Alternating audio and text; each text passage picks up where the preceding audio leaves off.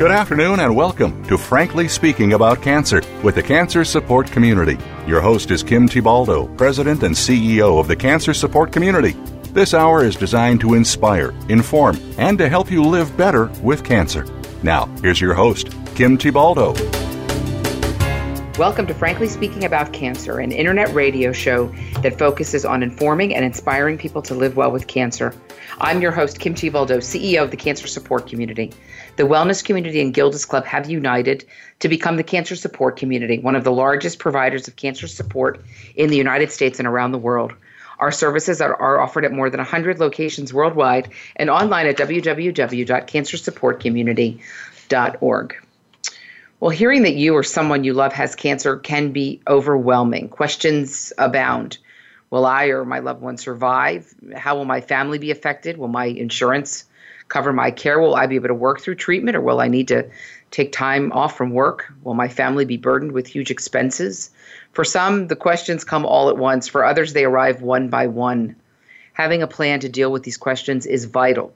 It can be hard to ask for and accept financial help, much, le- much less know where to find this uh, support during a difficult time. On this episode of Frankly Speaking About Cancer, we're taking a deep dive into this topic to find answers to these questions and many, many more. Joining us today to talk about what you need to know about the cost of cancer care is Amanda Holt. Amanda has almost 10 years of experience assisting patients with insurance optimization and advocating for alternative funding for treatments. She was hired in June of 2014 as the financial navigator and certified application counselor for Maury Regional Medical Center. There, she has played a major role in the development of their oncology assistance programs. In her, in addition to her position at Maury Regional in April of 2016, she decided to take her passion for patient advocacy to the next level by becoming the financial specialist consultant for the cancer support community. Thanks for joining us, Amanda.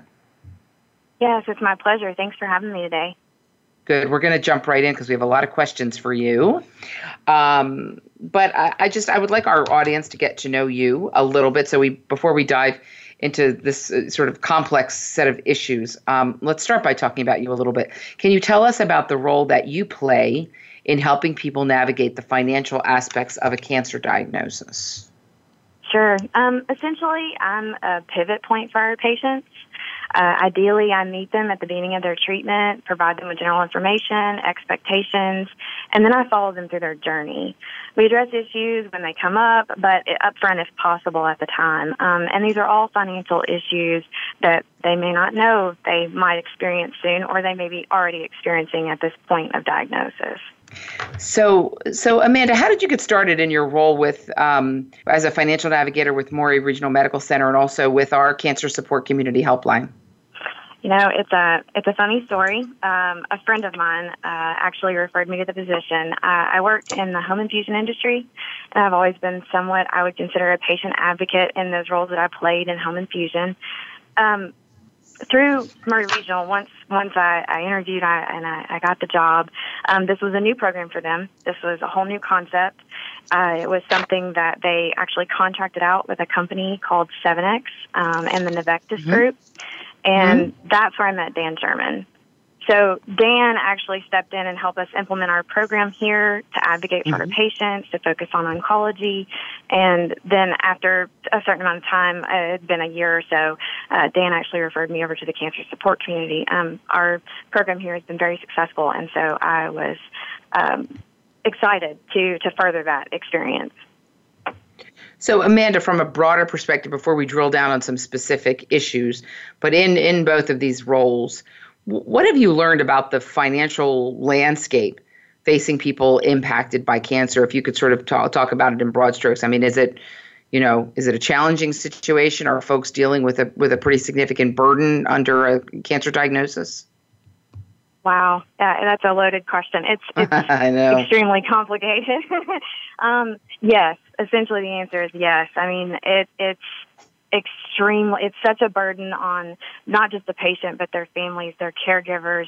Um, and it's not just about addressing the cost of treatment either in a lot of cases. It incorporates cost of living and survival during the process.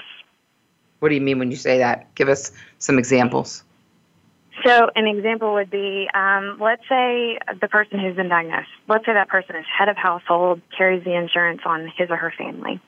Um, at this point in time, depending on the, the significance of the, the diagnosis and the treatment plan, potentially whatever happens to the patient, whether they can continue to work or not, affects the entire family.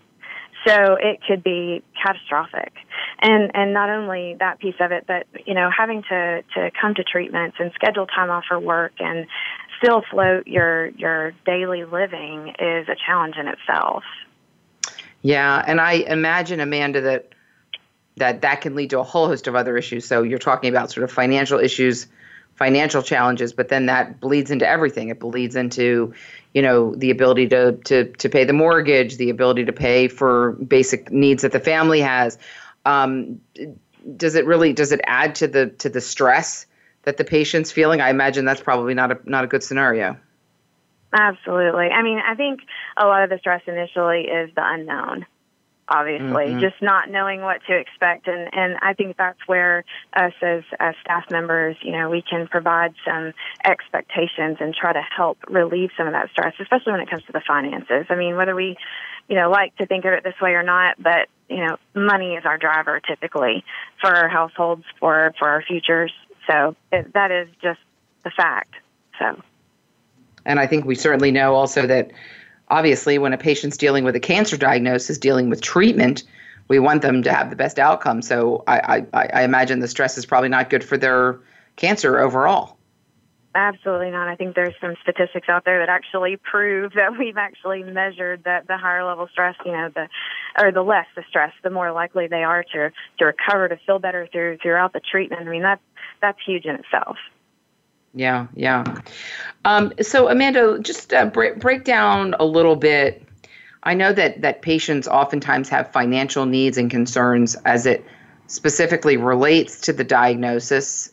So things like I guess like co-pays and out-of-pocket costs, cost sharing, and then they have financial worries and concerns for things like you mentioned, things like you know rent, things like parking, things like transportation. Can you just talk about those two sort of buckets of costs that patients are facing with a cancer diagnosis? Absolutely, and, and I think you nailed it. Um, the one of the two things that uh, the initial questions that I get um, from a patient who's a, a, new diagnosis, a new consultation, is one, how much is this treatment treatment going to cost me, or mm-hmm. two, how am I going to afford to live while I'm going through treatment? So transportation is is a big deal, especially um, when it comes down to radiation treatment. So if you have a type of cancer, you're going to receive daily radiation. Well, that I mean, the radiation treatments themselves are kind of short appointments once you get on treatment, but you still have to be here every day, and depending on how far you live from the facility. Um, so yes, that that's one of the the first issues usually that that's addressed. And there are foundations out there that assist with those issues, and we as a facility. Um, we actually have our own foundation and we assist with transportation as well. So yes, that's a that's a big one. Um, cost of treatment really I think it's so important to understand your your insurance benefits, the benefits that you have currently. You're you're right, your deductible, what is it? Your out of pocket, your copays, what's your co-insurance? So understanding the general breakdown of your insurance is is so super important, I think, because that's that's a guide for how the rest of the financial situation is going to go. Mm-hmm, um, mm-hmm. Yeah, and then going. there's also. Go ahead. Keep going there's also the the daily needs. I mean, down to how am I going to afford groceries, or it, are there any assistance programs for groceries? or utilities? Um, so, and and then there are a lot of times people just want to know how much are you charging my insurance. I think uh, that seems like an odd concern, but that actually is a, a real concern that I hear on a on a daily basis. Amanda, can you talk a little bit about um, the the the the cost that patients have as it relates to their insurance. So, can you just ex- take a minute or two to explain what is a deductible, what is a what is a copay, what are those costs, and are are they are they only costs that relate to the person's medication, or do they relate to tests and office visits and things like that? That's a great question because it actually depends on the patient's insurance. Um, some employer coverage insurances could break down different types of benefits that apply to different types of procedures.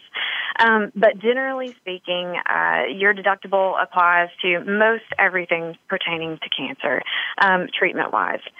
So you would start with your deductible. That's an amount that you have to meet before your insurance shares the cost with you.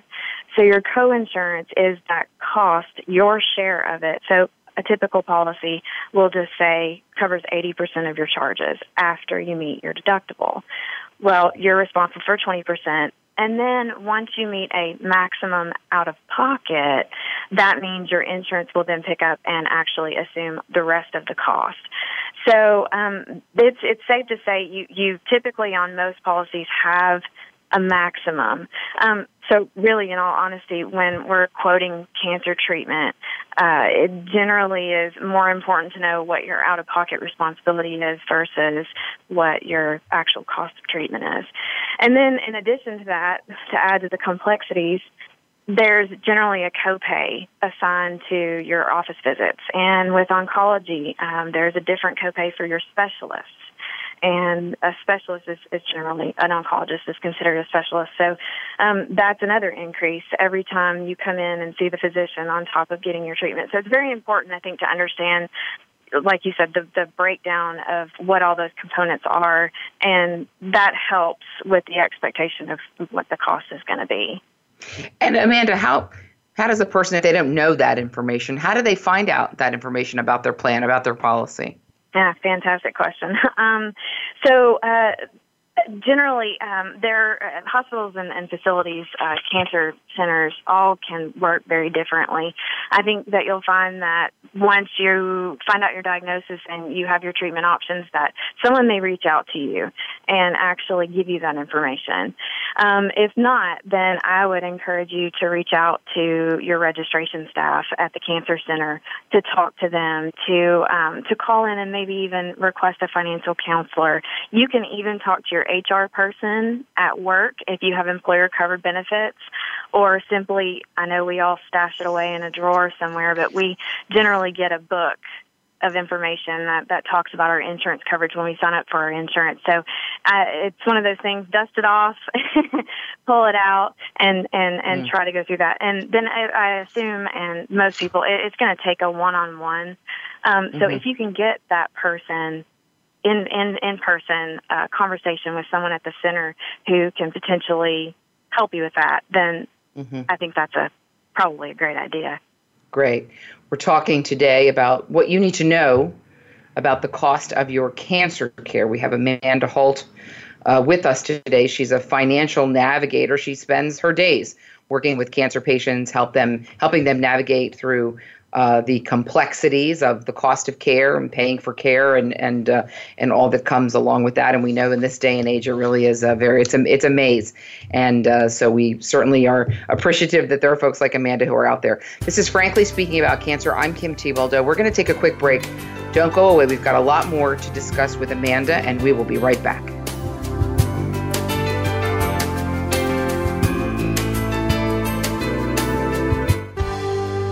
Your life, your health, your network.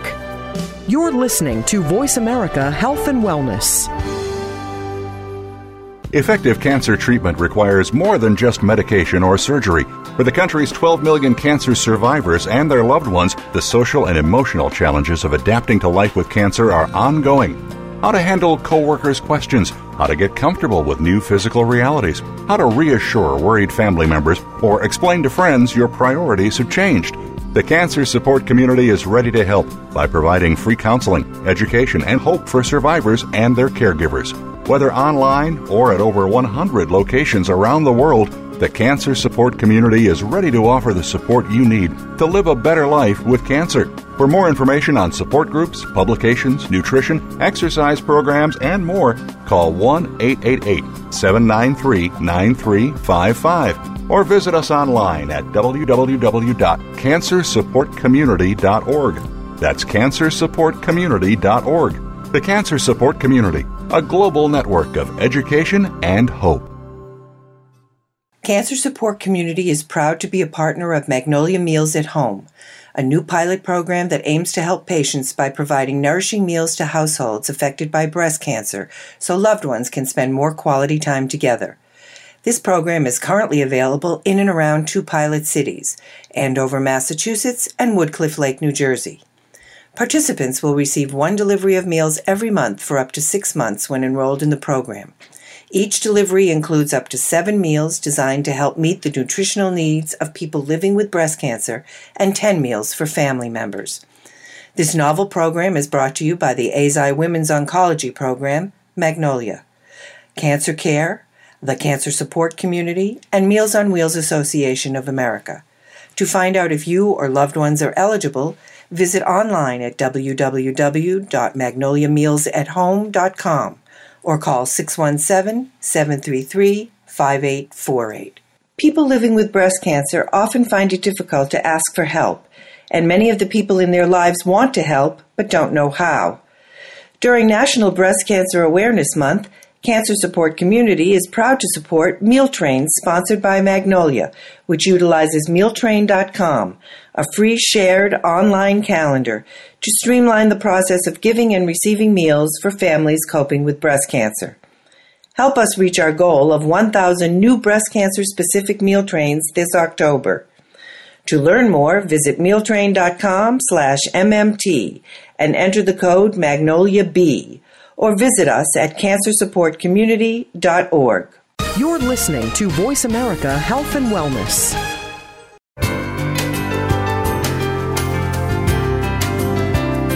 You're listening to Frankly Speaking About Cancer with the Cancer Support Community, an inspirational program offering the resources you need to live a better life with cancer. Now, here's your host, Kim Thiboldeaux, President and CEO of the Cancer Support Community. Welcome back to Frankly Speaking About Cancer. I'm your host, Kim Thiboldeaux. Today's show is sponsored by Eisai we're joined by Amanda Holt, a financial navigator and counselor with the Cancer Support Community and Maury Regional Medical Center. Amanda, let's start off this segment by talking about what happens after someone receives an initial cancer diagnosis. One of the questions we hear most often when someone is newly diagnosed is, What do I do? What's next? And obviously, there's a lot that's going on with that patient as it relates to their treatment decision making getting getting you know getting the proper diagnosis getting a second opinion figuring out a treatment plan. But but can you provide some answers to that question what's next as it pertains to finances? And are there questions that patients should be asking really from the beginning Sure. And yeah, I think it starts with getting to know and understand their current state of coverage and then empowering them, like you said, by providing those options. Um, and a lot of times, uh, the the initial question is I think we've covered this but cost um, and we can prepare for cost um, in many ways um, we we can talk about estimates we can talk about the what if um, but then uh, really it's it's I get a lot of questions about my job? What am I going to do about my job? Um, so I think at that point is when we address uh, options with their employer. I encourage patients to to talk to their human resources person to to find out if you have a short-term disability policy. Do you have a long-term disability policy? Can you file for FMLA? What's COBRA? Um, those are things that I, I would actually really encourage everyone to, to write down. Um, those are vital questions when it comes to, to your employer um, when you're going through treatment. Um, besides that, though, um, I would suggest once you get face to face with someone that you can you can talk with, it's it's deciding what your current financial situation is also and, and a lot of times keep in mind it, it's not about what your financial situation has been as far as your income. Mm-hmm. It's more about what it's going to look like, what the future picture is going to look like. Um, instances such as if you were going to lose your insurance, that's a huge fear that I hear often. Um, I can provide you with potential options, especially if I know what your income is going to look like in the next year or so. So thinking through those things um, and and really empowering yourself by by asking those questions and and getting those answers addressing transportation um, that's something that your cancer center will hopefully be able to help you with as well And I know we're going to get into it, Cobra in a minute, Amanda, but can you tell our listeners what FMLA is? Yes, it's the Family Medical Leave Act is what that stands mm. for. And FMLA is, is basically what would secure your position at your employer.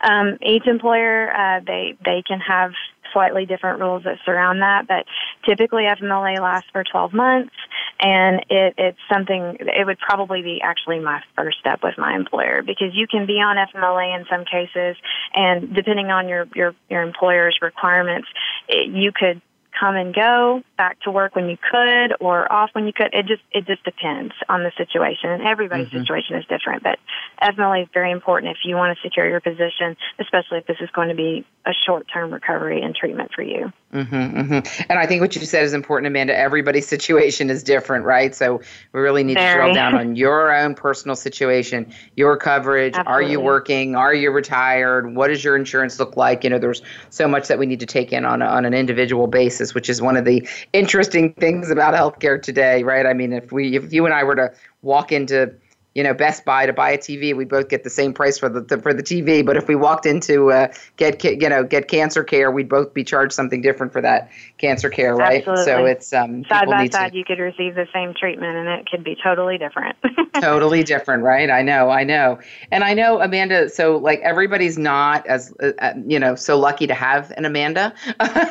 we we uh, certainly the, our patients at Cancer Support Community are, but I just want our listeners to know that there are oftentimes different folks in the hospital that are typically available to help patients learn more about managing the cost of their care. But sometimes there's little awareness of who to talk to and, and, and, and who can help me. So can you tell us who potentially the people are, what their roles are in the hospital and, and you know who, who can I ask uh, to help me? And and again, we want our listeners to know they shouldn't be afraid to ask, right? This is you know this is something that everybody is dealing with and you should definitely there are some places where you can get answers, right, Amanda? Absolutely, and and I, I strongly encourage ask questions. Don't be afraid to ask questions. I love that you touched on that because behind the scenes we're all talking because no no one situation is the same so uh, as far as when i say we the doctors and i the the front end staff and i the registration folks um, the nurses they we we all talk so um, the more questions you ask i mean believe me behind the scenes we are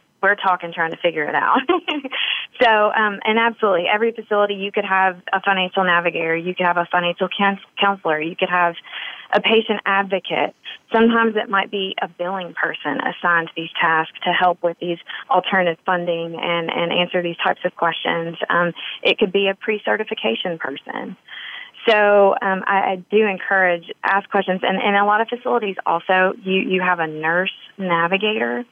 Um, that's mm-hmm. that's a that's a new and upcoming position, and I think your nurse navigator is also a good place to start. And again, I encourage you to talk to your physician. Your physician also knows what opportunities are are there for you in your facility.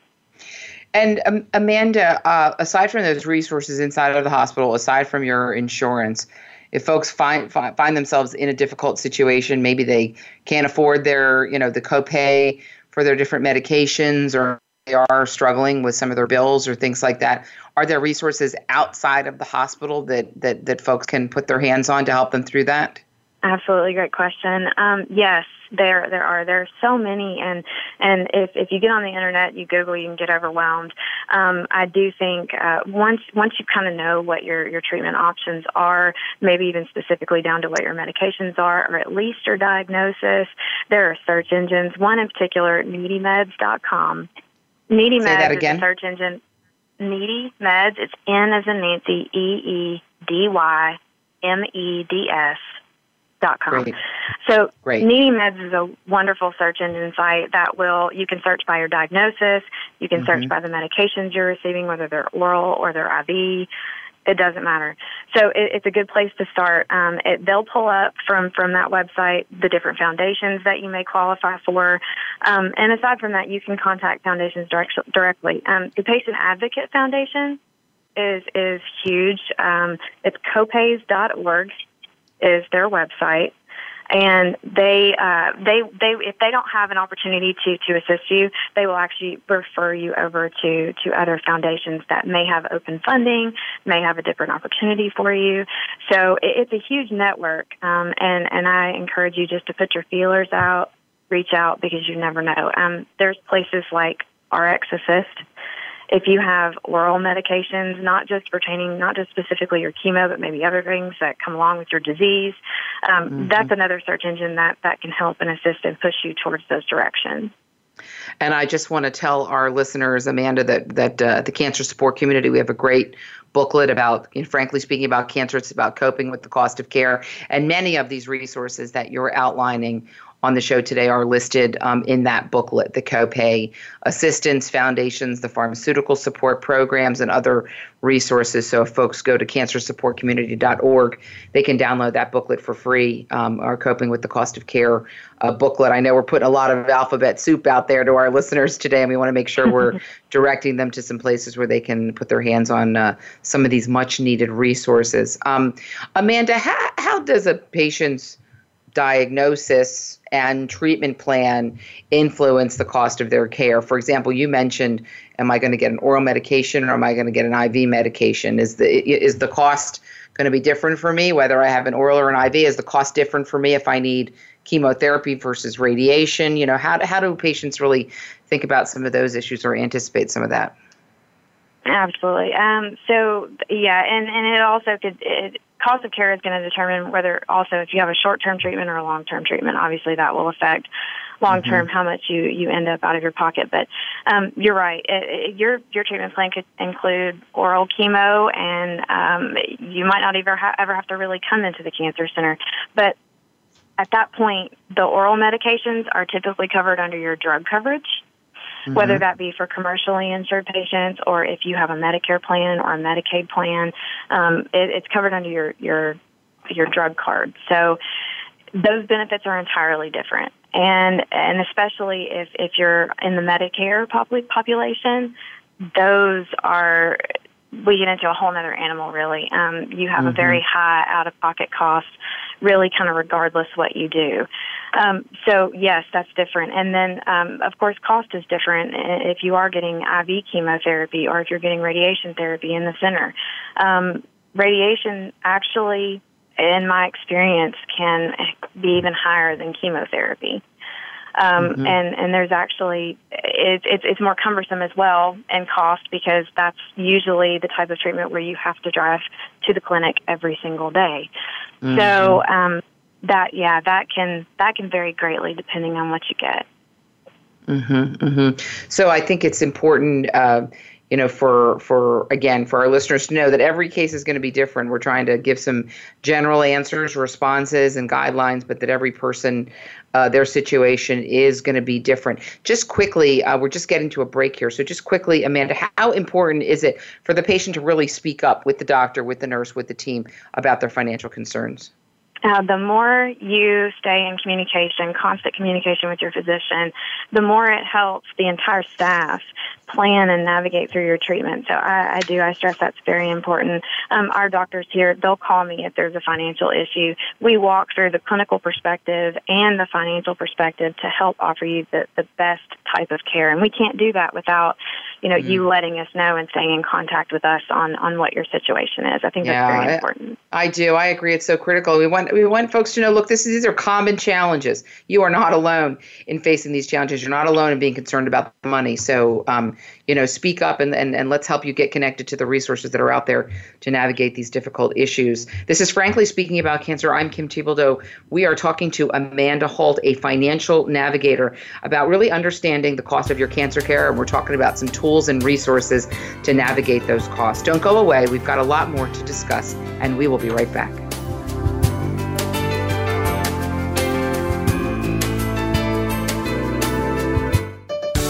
your life, your health, your network. You're listening to Voice America Health and Wellness. Hi. I'm Nick Nicolaides, President and CEO of Morphotek, and we're delighted to be a sponsor of Cancer Support Community's Frankly Speaking About Cancer series. Morphotek and its parent company, Eisai, are committed to human health care, and we recognize that patients and their families are the most important participants in the healthcare process. We salute our global advocacy partners who are devoted to improving the lives of people touched by cancer every day. Cancer. It's a lonely word. Terms I don't understand. Choices I never thought I'd have to make. But there is hope and help. Support from cancer survivors. Links to research and clinical trials. Help with finances and access to care. All behind you at Breakaway from Cancer, created by Amgen to empower cancer patients. The cancer support community is proud to be a partner of Breakaway from Cancer. Cancer Support Community is proud to be a partner of Magnolia Meals at Home a new pilot program that aims to help patients by providing nourishing meals to households affected by breast cancer so loved ones can spend more quality time together. This program is currently available in and around two pilot cities Andover, Massachusetts, and Woodcliff Lake, New Jersey. Participants will receive one delivery of meals every month for up to six months when enrolled in the program. Each delivery includes up to seven meals designed to help meet the nutritional needs of people living with breast cancer and 10 meals for family members.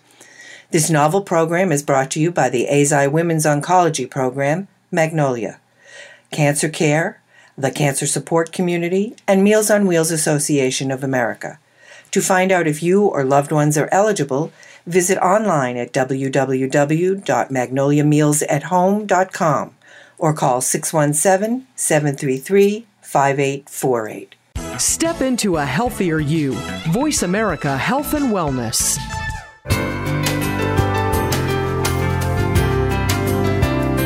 You're listening to Frankly Speaking About Cancer with the Cancer Support Community, an inspirational program offering the resources you need to live a better life with cancer. Now, here's your host, Kim Thiboldeaux, President and CEO of the Cancer Support Community. We're back with Frankly Speaking About Cancer. Today's show is sponsored by Eisai. We're joined by Amanda Holt, a financial navigator and counselor with the cancer support community and with Maury Regional Medical Center. Um, in this segment, Amanda, I really want to get into some of the nitty gritty of this topic, and I know it's a little bit it's a little bit complicated, but I think we have to, you know, really for our listeners talk about some of the different options that we're um, discussing here. So let's start by by uh, talking about some of the different payment options available. We'll start with the with general options. I'm going to throw out a couple of uh, of different terms. I want you to define each of these for me and explain how they work and you know really when they are necessary options to um, to employ. So let's start with Cobra. What is Cobra and how is that used?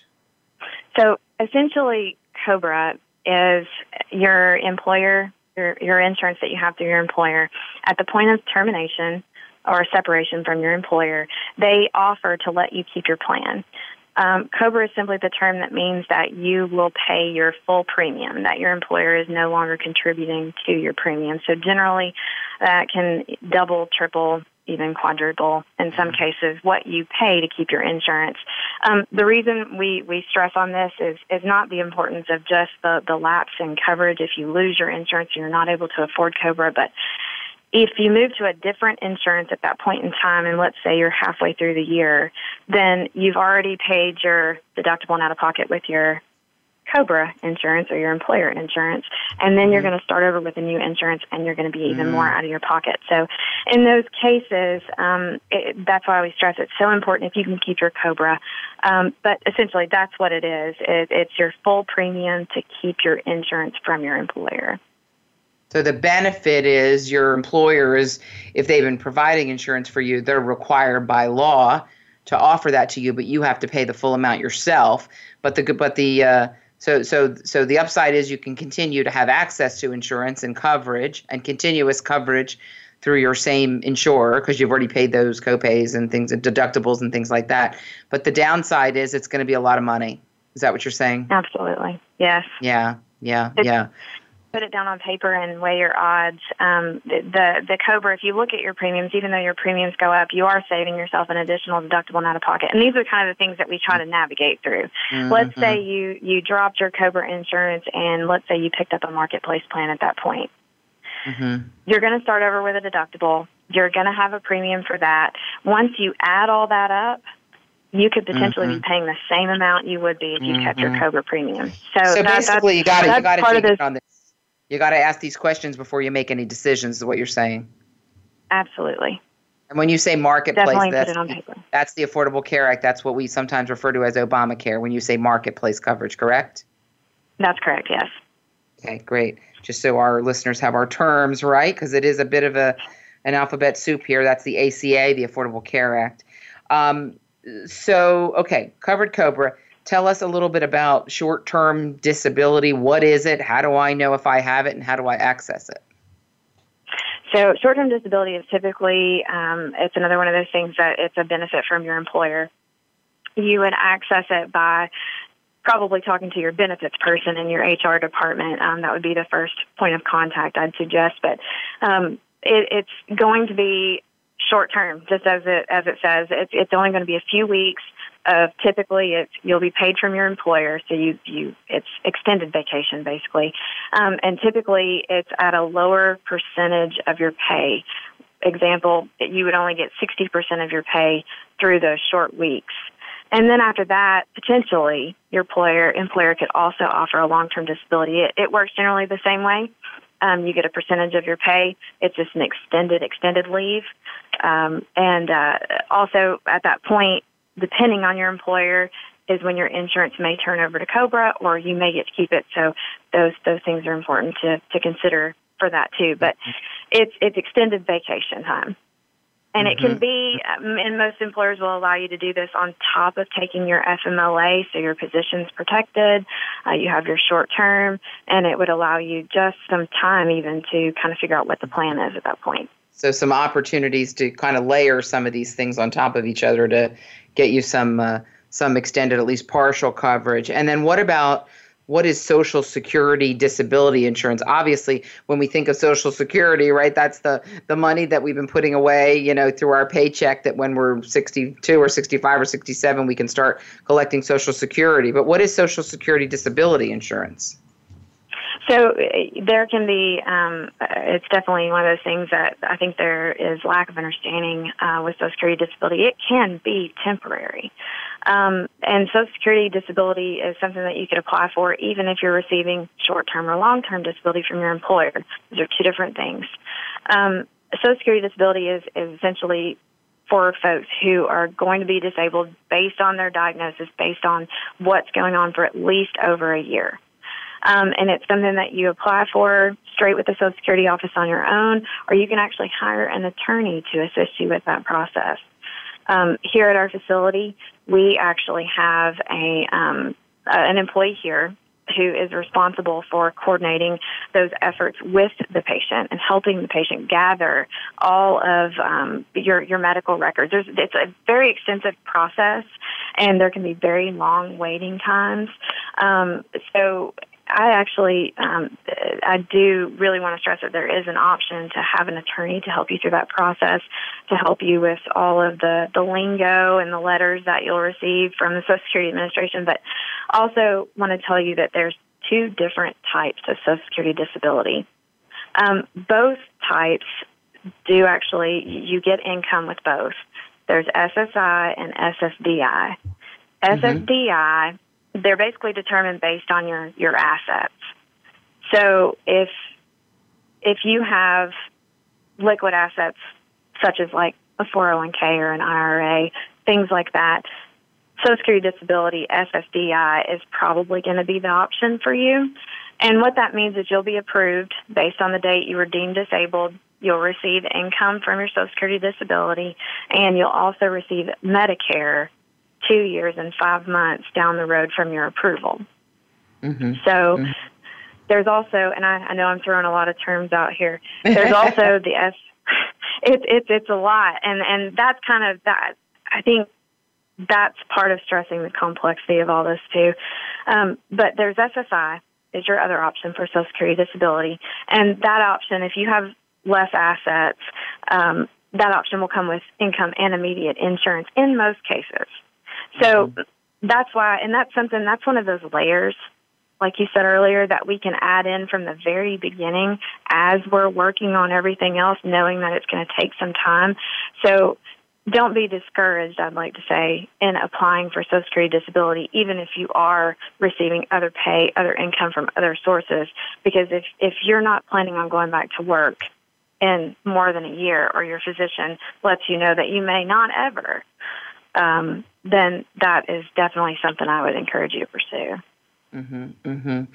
Um, Amanda, uh, I'd be remiss if I didn't bring up. I mean, obviously, there's a lot of debate in this current political uh, uh, climate. Um, can you, but can you just tell us a little bit about how the Affordable Care Act has affected the the cancer space, the cancer conversation, the cost of cancer care? I know that that one of the things that a lot of cancer patients experienced was that they couldn't get coverage because they had cancer, what's often referred to as a pre existing condition. I know that the Affordable Care Act eliminated the ability to, to discriminate against those folks with a pre existing condition. Other ramifications of the Affordable Care Act and, and potentially if it's repealed or replaced?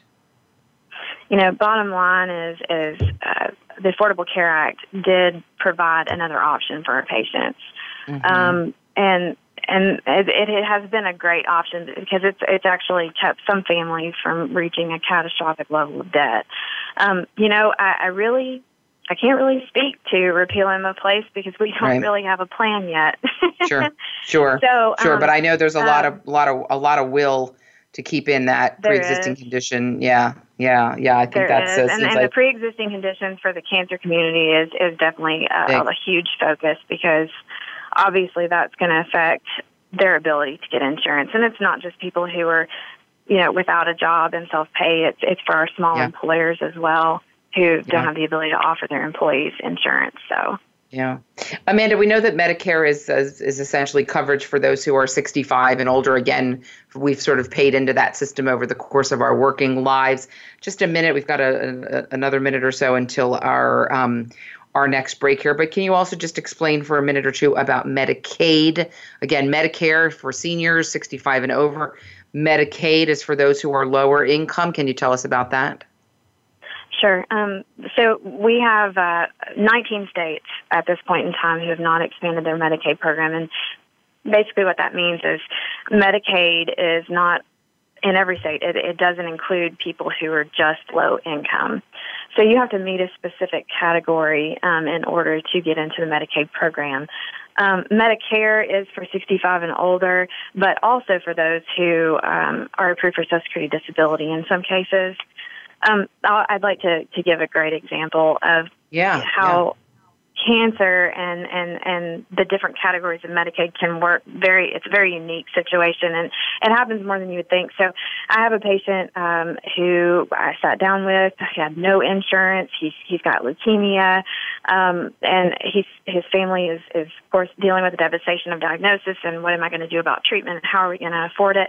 Well, um, there there was some pharmaceutical company assistance available available for him, and and mm-hmm. through conversations and filling out the application, I found out out that he has minor children at home.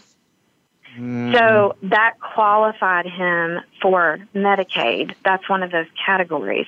So that's another also example of communicating mm. with with your staff and knowing these things because yeah. it may not be relative to cancer, but on the spot, yeah. I was able to help him with Medicaid and get his yeah. treatment covered. So you got you got to talk about what's going on at home. You got to talk about your family.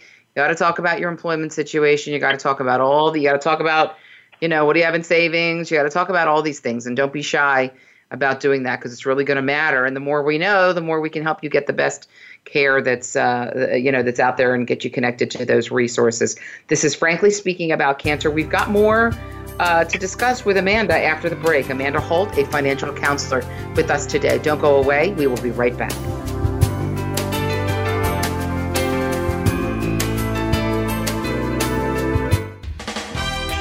To a healthier you. Voice America Health and Wellness. I'm Bill Schaefer, and this is today's Cancer in the News. Regular exercise can reduce a woman's risk of cancer, but the benefits may be diminished if she gets too little sleep, researchers said on Monday. The study, involving 5,968 women, confirmed previous findings that people who do regular physical activity are less likely to develop cancer. But when the researchers looked at the women ages 18 to 65 who were in the upper half in terms of the amount of physical exercise they got per week, they found that sleep appeared to play an important role in cancer risk. Researchers discovered that those who slept less than seven hours nightly had a 47% higher risk of cancer than those who got more sleep among the physically active women.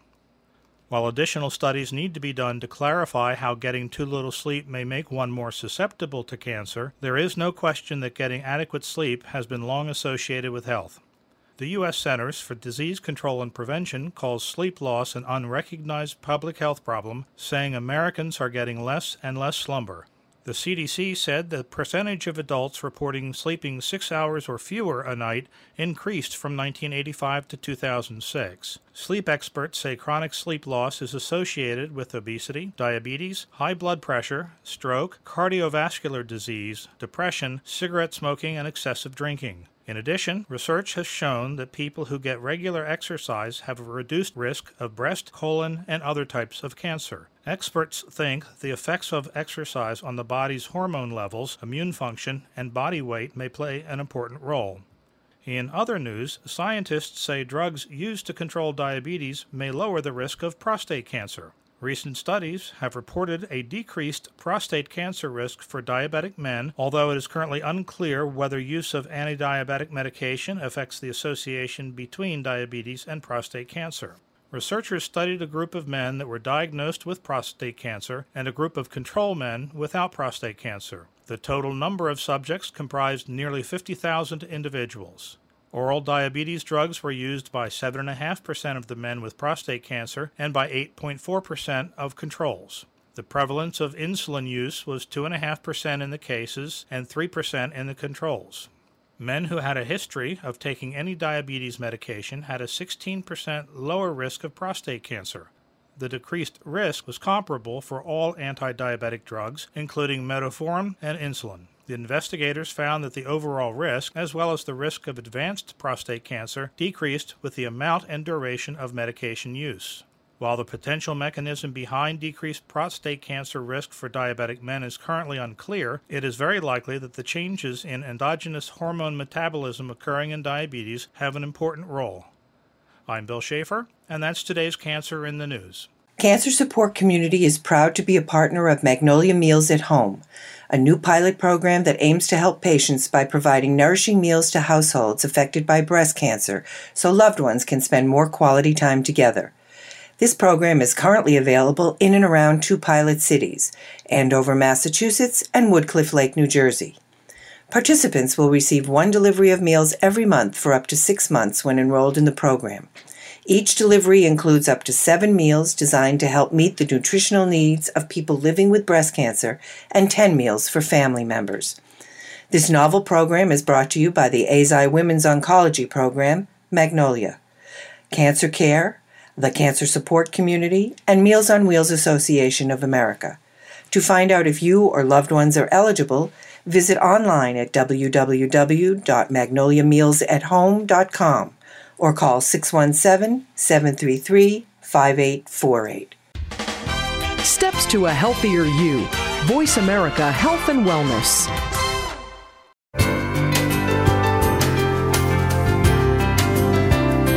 You're listening to Frankly Speaking About Cancer with the Cancer Support Community, an inspirational program offering the resources you need to live a better life with cancer. Now, here's your host, Kim Thiboldeaux, President and CEO of the Cancer Support Community. We're back with Frankly Speaking About Cancer. Today's show is sponsored by Eisai. We're closing out the show with Amanda Holt, a financial navigator and counselor with Maury Regional Medical Center and with the Cancer Support Community. Amanda, we're we're getting to the end of the show. Um, again, I think I feel like we could talk for three hours and not even scratch the surface on these complex topics. But, you know, what advice do you have for people who feel like they've just exhausted all of their resources? They don't know what to do, they don't know where to turn. It can be so overwhelming. People feel like, tell me, they feel like they're just drowning with some of these issues and some of the burden of the finances of cancer care. What, what should they do? So, uh, first of all, Kim, I think it's an opportunity to reflect, stay positive, um, and again, stay in contact with your your point people at your facility. But as complex as the situation is, I think reminding them to focus and and keep things as simple as possible is important. Um, trying previous options again is never a bad thing to do. Um, even if you know you're you're reapplying for the same thing, I think that there are probably questions that we're going to ask that you don't realize about your situation that has actually changed. So I, I there's nothing wrong with starting over back to the basics and trying again, but stay positive, get plugged in. Um, some of your groups, there are support groups that are offered at your cancer facility. You never know what you'll find out on a peer-to-peer level with with networking with the people in your support group. There's a lot of local assistance out there that that's not heavily advertised. There's a lot of community assistance. So, and and on top of that, I think that there are several times that I've, I've simply just sat down with a patient who seems so overwhelmed. And I think it's really because they keep getting those bills in the mailbox. And it can come down to mm-hmm. something as simple as organization. Mm-hmm. So I think having, if you're a spreadsheet person, if you want to write it down, if you want to put them in a notebook or a folder, I think keeping those bills organized together. And if you don't understand something, make sure you ask questions. But I think that's a huge stressor for a lot of patients because there are so many different places that these bills are coming from. It could be lab companies, your doctor, the facility itself. So yeah. stay organized as much as possible. Yeah, yeah, absolutely. Um, Amanda, uh, you know, I, I, I just I, I love hearing some of the stories. So give us another success story. Uh, you know, tell us about a patient there that you may have helped, and again, by them sharing some information or um, you know, revealing some of the details of their situation, that you were able to connect them with some resources and get them some help. Sure. Um, you know, this morning I actually I walked into to one of those success stories. Um, a patient uh, came to me in December of 2014. It was shortly after I took this position, and um, she she had ovarian cancer. She worked at a part-time job, no insurance. Her husband worked, but his employer did not offer spouse coverage under the policy. So she's completely uninsured at this point. Well, we were uh, we we started actually with with hospital financial aid. So I, I helped her with our financial aid um, that we offer our charity program, and then very very shortly after she started, um, there was uh, the ACA marketplace open enrollment. So we were able to enroll her into an insurance, and simultaneously during all this, we we helped her file for Social Security disability. Well, now here we are, two years down the road, and uh, this morning when I when I said hello to her, she said, "I just want you to know." I'm I'm so excited. You know, it's been two years. I've kept my marketplace plan. Her her plan cost her twenty dollars a month to have to cover her mm. cancer treatment. Mm. Um, and and she was approved for Social Security disability, so she got her income during that time as well. So it kept them afloat. And then now she's at the point of her Medicare. Now that she's on disability, her Medicare is kicking in. We were able to talk over the last couple of years about what her options were when she got her Medicare. She now has Medicare and a Medigap plan. She has 100% insurance coverage. So wow. she she informed me of that when I walked in this morning. Um, uh, and I was I was so excited to hear that. But that that's a great example over that's a long time. We worked together for a long time, and mm-hmm. it was it was a very good success story on her part. So, so again, just um, reminding folks, you've got to just open your mouth. You got to tell people what's going on. You know, you've got to talk to your medical team. You know, they they they at least will have some sense of some of the resources that are out there uh, to help you. Amanda, um, earlier in the show, you threw out a couple websites. Um, can you can you talk about those again as we get to the end of the show? A couple of those websites and places where folks can go to look for some of that support and information. Absolutely. Um, the the Patient Advocate Foundation. It's copays.org, um, and they are. It is as it as it suggests. They're they're an advocacy foundation that um, they'll help you in some instances with copays, help you with the cost of your treatment, um, and if they can't help you, they're really great about forwarding your information on or forwarding you on to another local organization or um, a national organization that may be able to help you. Um, there is the PAN Foundation, Patient Access Network Foundation, um, and and they can be found online also, the panfoundation.org. Um, they they kind of they have an array of different diagnosis. Uh, specific medications that they help cover. They also help with transportation. Um, there's also cancercare.org. They help with transportation and they will also triage you to other different organizations if if it's needed. The Healthwell Foundation, Leukemia Lymphoma Society, Needy Meds, PPARX, which is Prescription for Partnership Assistance.org. There's rxassist.org.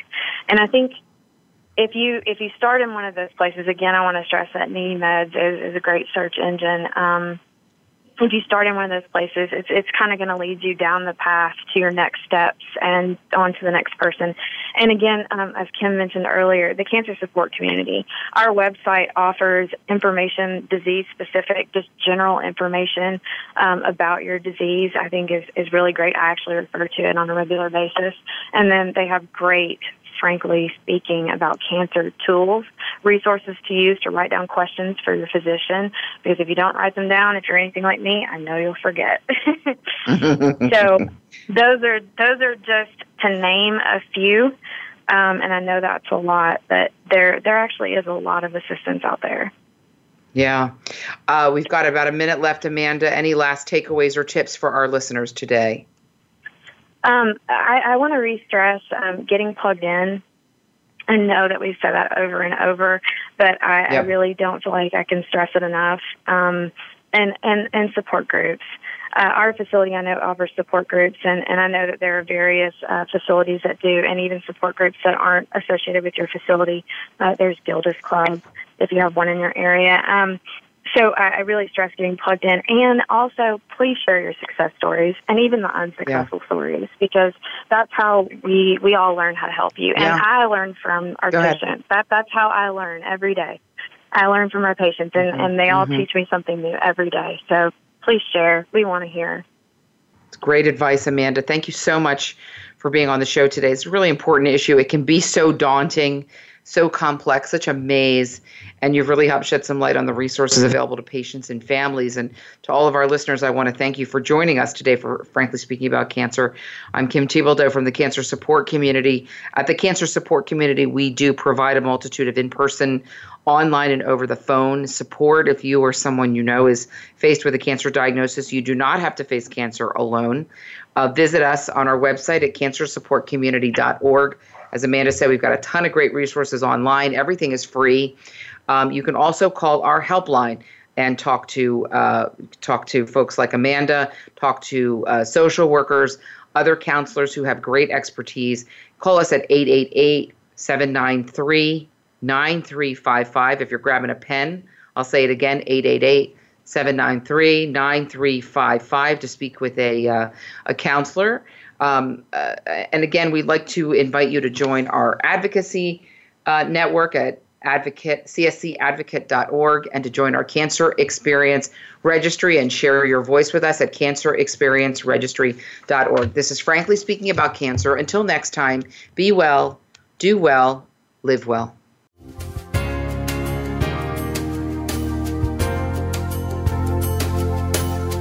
Thank you for joining us for Frankly Speaking About Cancer with your host, Kim Thiboldeaux. We're here for you every Tuesday afternoon at 1 p.m. Pacific Time and 4 p.m. Eastern Time on the Voice America Health and Wellness Network. In the meantime, stay connected online at cancersupportcommunity.org. That's cancersupportcommunity.org.